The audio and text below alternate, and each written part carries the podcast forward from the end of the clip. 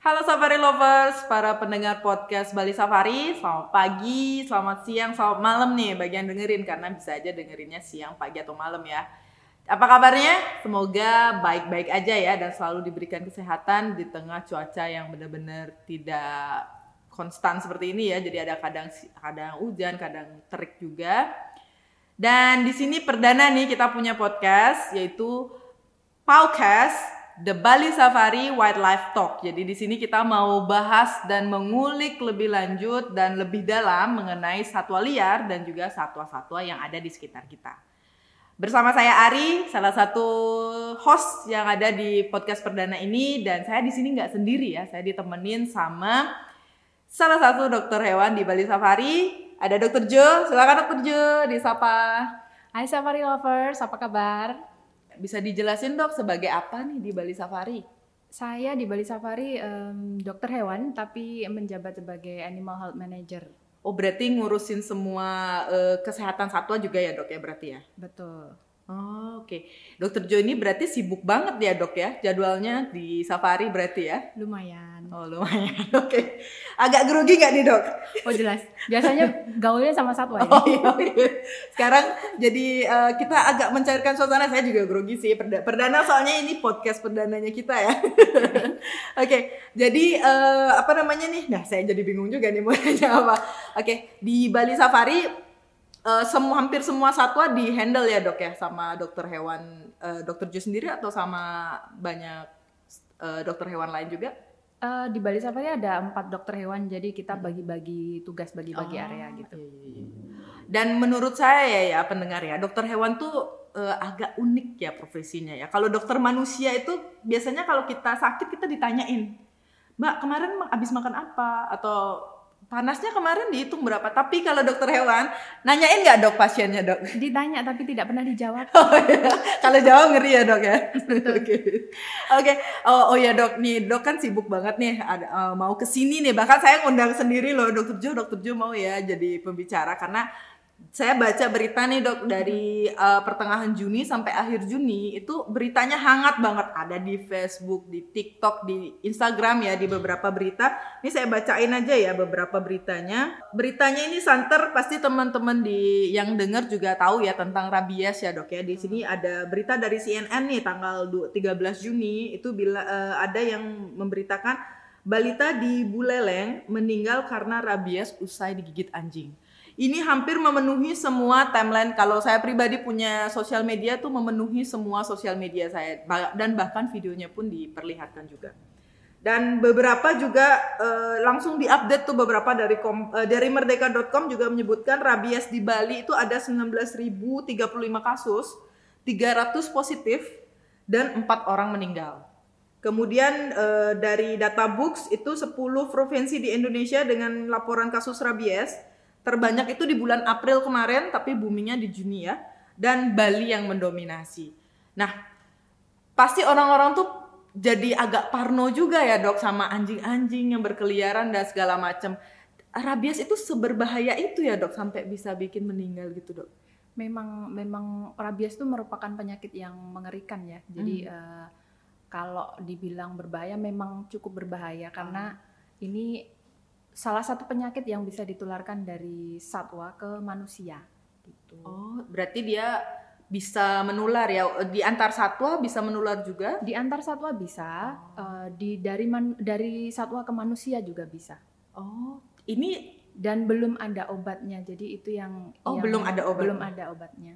Berarti uh, tidak ada langkah penanganan khusus kalau sudah sampai terkena ya dok? Um, kalau kalau sudah menimbulkan gejala klinis itu biasanya agak susah ditanganin ya. Jadi oh. makanya uh, kalau sudah tergigit oleh satwa yang sudah positif rabies itu secepat mungkin harus mencari pertolongan medis. Oh. Itu kemudian kalau di satwa juga kalau sudah mulai menggigit sudah mulai ini kan dulu uh, apa disebut juga penyakit anjing gila ya, yeah, karena yeah. Ketika anjing memang tidak hanya anjing ya, tetapi mostly yang terkena yang menyebab yang menularkan ini anjing, dia menjadi sangat-sangat ganas dan sangat-sangat uh, apa ya tidak tidak terkendali menggigit di sekitar barang-barang yang ada di sekitar dia gitu.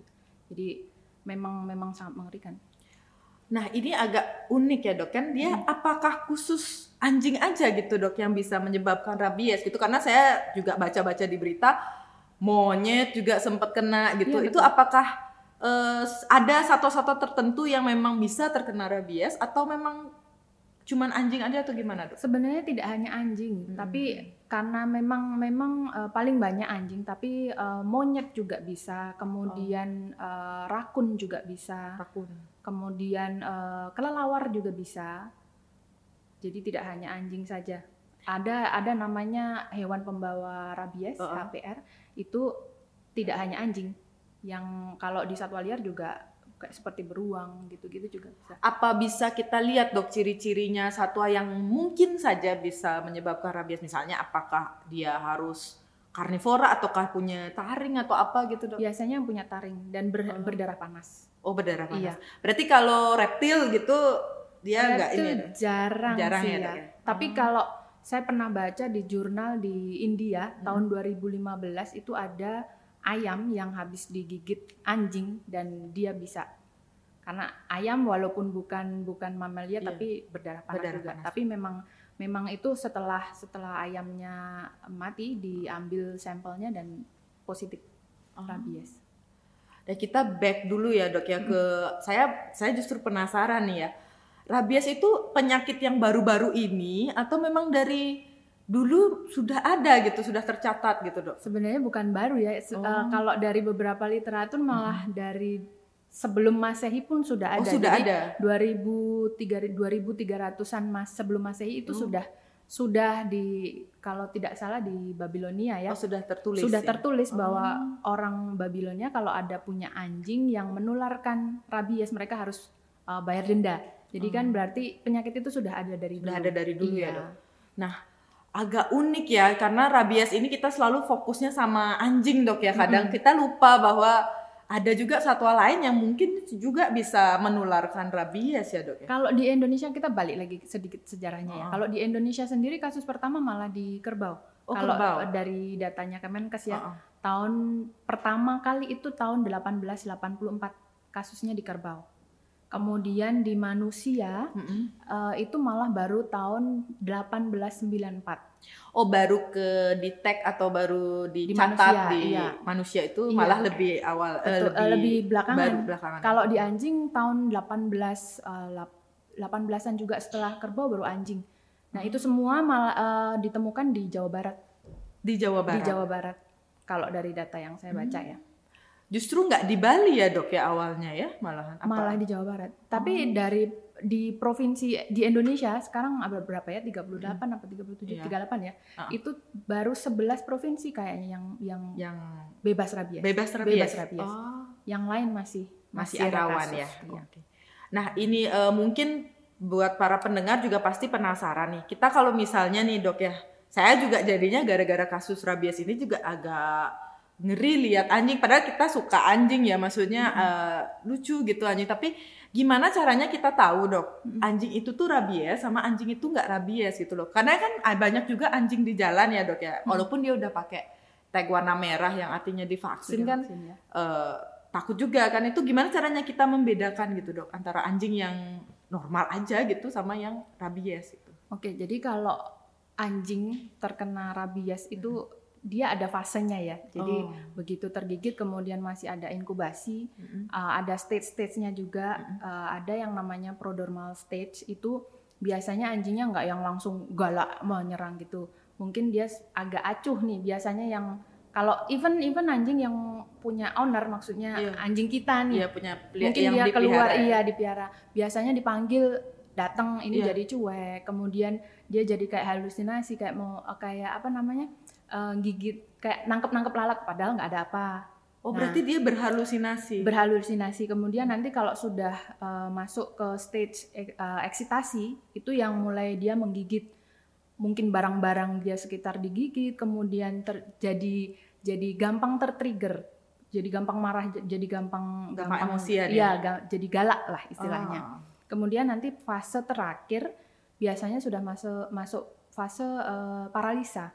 Jadi nervus karena ini rabies ini kan dia nyerang saraf-saraf juga ya. Selain Hmm. organ-organ juga saraf. Jadi biasanya kan anjing-anjing yang terkena rabies tuh tandanya hipersalivasi. Dari air liurnya liurnya banyak. lebih Karena- banyak dari lebih normalnya. banyak karena saraf yang untuk menelan, yang untuk menginervasi untuk menelan itu juga kena. Jadi dia susah nelen. Bahkan kadang-kadang dia kayak memble gitu kan. Eh, Apa? Ini jaw, jaw bawah lower jaw Ininya, itu dia rahangnya. jadi eh, rahang rahang bawah itu jadi nggak bisa di Nggak bisa tutup. mingkem gitu loh. Jadi air liurnya keluar semua. Nah itu kalau sudah bahkan paralisanya itu bisa sampai ke kaki belakang. Maksudnya dia bisa lumpuh ya dok? Bisa lumpuh. Jadi jalannya diseret. Oh. kemudian drooling dengan air liur kayak gitu. Jadi kalau sudah sampai di fase itu memang chance-nya untuk sembuh? survive Oh survive malah. kecil. Sebentar dok, ini kan eh, itu kan anjing yang udah ke stage yang itu ya dok. Mm. Tapi saya juga pernah baca katanya anjing kalau rabies tuh dia nggak suka di tempat yang terang gitu, dia suka sembunyi betul. gitu. Itu eksita masuk ke eksitasi juga dia mulai hidrofobi, hidro Heeh. eh, apa namanya?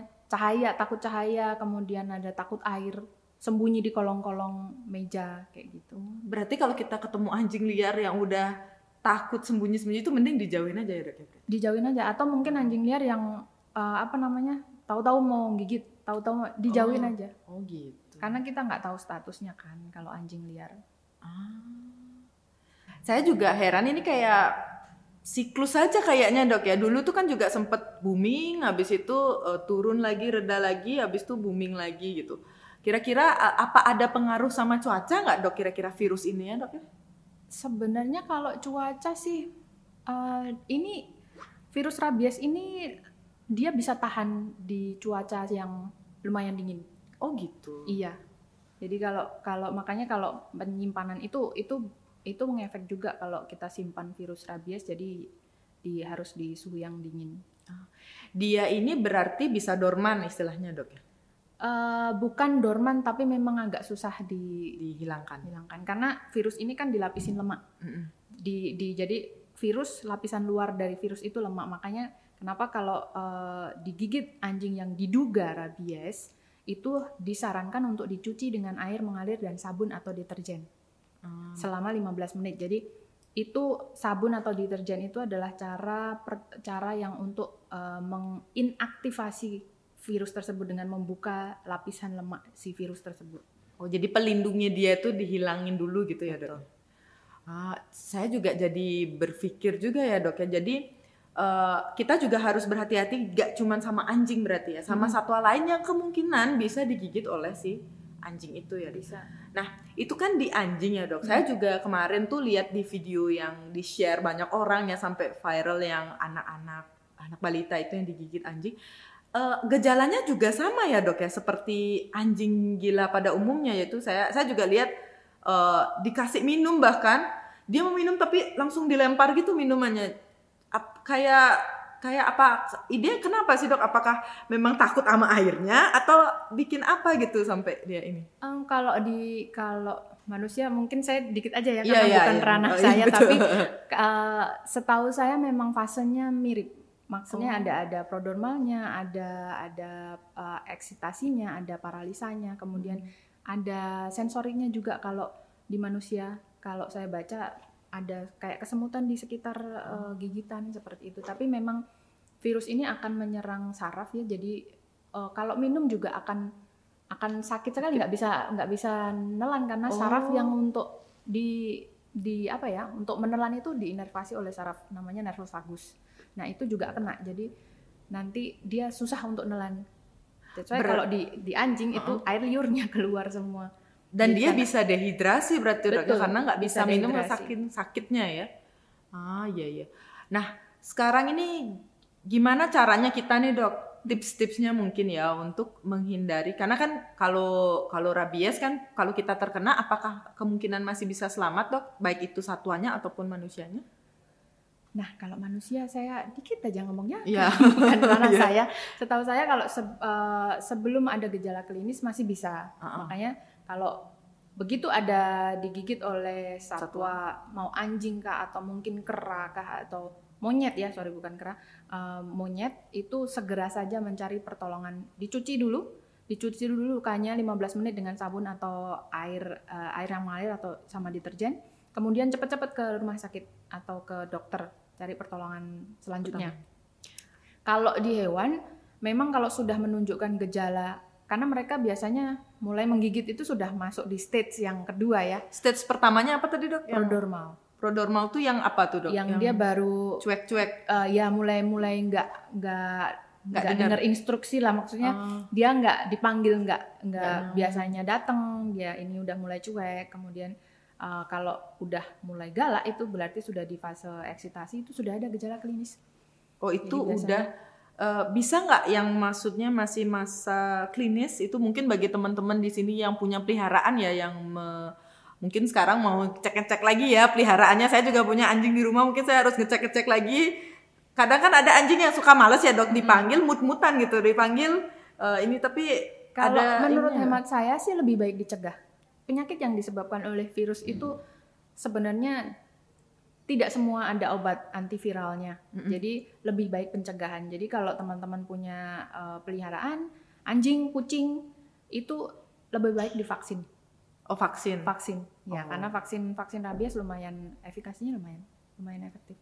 Itu ada jedanya nggak dok? Kalau kita kayak kita kayak kemarin kita kena eh, apa namanya eh, lagi wabah corona kan kita ada booster boosternya tuh dok apakah rabies itu juga vaksin untuk satwa itu atau hewan peliharaan kita juga ada booster boosternya iya perlu di booster juga oh berarti nggak sekali jadi vaksin jangan langsung jangan ini nunggu jangan nunggu oh ini habis digigit si itu Heeh. habis habis digigit anjing liar atau habis digigit anjing mau berantem gitu Iya. misalnya itu baru divaksin jangan jadi kalau sudah mulai mempertimbangkan aku mau piara anjing nih Mm-mm. atau aku mau piara kucing nih itu juga harus mempersiapkan vaksin vaksinnya begitu Oh.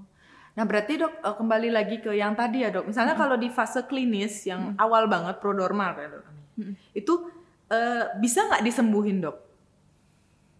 agak Anjingnya. ini ya agak Atau karena kucing. biasanya kadang-kadang kadang-kadang eh, apa ya fase itu tuh jarang terdeteksi Oh malah dianggap diignore aja ya. Ah paling se- eh, Jarang peliharaan saya lagi males gitu ya. Anjingnya sudah mulai galak, sudah mulai menyerang, sudah mulai ini. Dan uh, untuk ini ya, untuk apa? Untuk pengetahuan aja, nama rabies itu kalau di anjing ada dua macam. Jadi ada yang tipe yang tenang sama yang tipe yang uh, gampangnya disebut tipe yang galak gitu. Tapi kalau tipe yang tenang itu dia tidak tidak menggigit jadi galak atau ini. Biasanya langsung paralisa, Oh Jadi langsung, langsung- aja. langsung lumpuh, kemudian langsung ada drooling air hipersalivasi. Wah ini informasi baru. Ini berarti ada dua Ada dua jenis, jenis, eh, ya. ah, dua karakter yang terkena rabies Betul. berarti ya dok ya. Ada yang diem aja, tapi abis itu langsung lumpuh dan eh, mungkin ber, eh, hipersalivasi. Ada yang modelnya yang galak yang memang sering kita lihat ya dok ya anjingnya tiba-tiba nyerang aja gitu ya. Oh, berarti apakah anjing yang atau peliharaan yang rabies itu dia pasti akan agresif langsung menyerang atau dia sebenarnya cenderung menghindar tapi karena kita penasaran? Ter tergantung ya. Kalau sudah kalau sudah fase yang nanti akan ada tergantung ininya fasenya. Jadi Oh. nanti salah satu gejalanya memang dia sembunyi dia takut cahaya takut air segala macam atau memang nanti fase selanjutnya dia menyerang menjadi hiperaktif jadi galak atau sudah masuk ke paralisa itu Berarti eh, kita wajib nih kalau udah mau pelihara anabul ya, anabul-anabul di rumah, itu kalau sudah mulai berpikir memelihara, tolong pikirkan juga vaksinnya ya. Nah, eh, eh, biasanya kalau saya dulu sih dok kalau pelihara anjing, saya belum pernah pelihara kucing. Kalau pelihara anjing, setelah katanya sih setelah tiga bulan baru boleh divaksin rabies itu bener apa atau gimana tuh dok? Biasanya sih kita selain ada vaksin rabies juga vaksin yang lain Oh iya iya. Jadi biasanya vaksin rabies setelah tiga bulan atau umur 4 empat bulan. empat bulan baru di ini ya dok ya baru vaksin dan itu replikasi maksudnya pengulangan untuk vaksin lagi tuh di berapa saatnya gitu dok Biasanya satu tahun. oh satu tahun harus ya, vaksin satu lagi tahun berarti sampai dua tahun. oh berarti jangan berpuas diri ya dok ya. Satu kali vaksin nanti digi- an- anak orang digigit anjing kita tuh udah aman. Berarti kita perlu juga cek ya.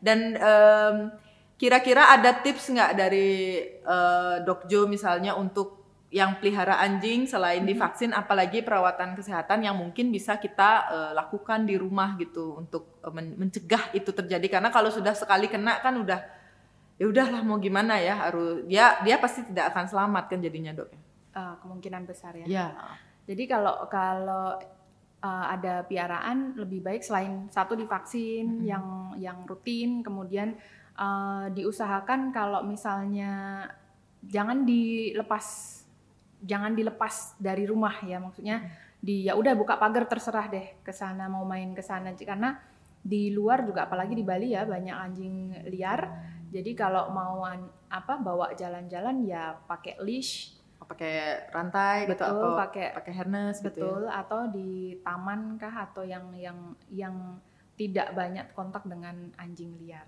gitu kemudian kalau uh, ini karena tidak hanya anjing ya Mm-mm. uh, monyet juga bisa jadi yang suka piara-piara monyet itu juga harap berhati-hati karena bisa saja anjing yang kena rabies ini kebetulan anjing liar misalnya.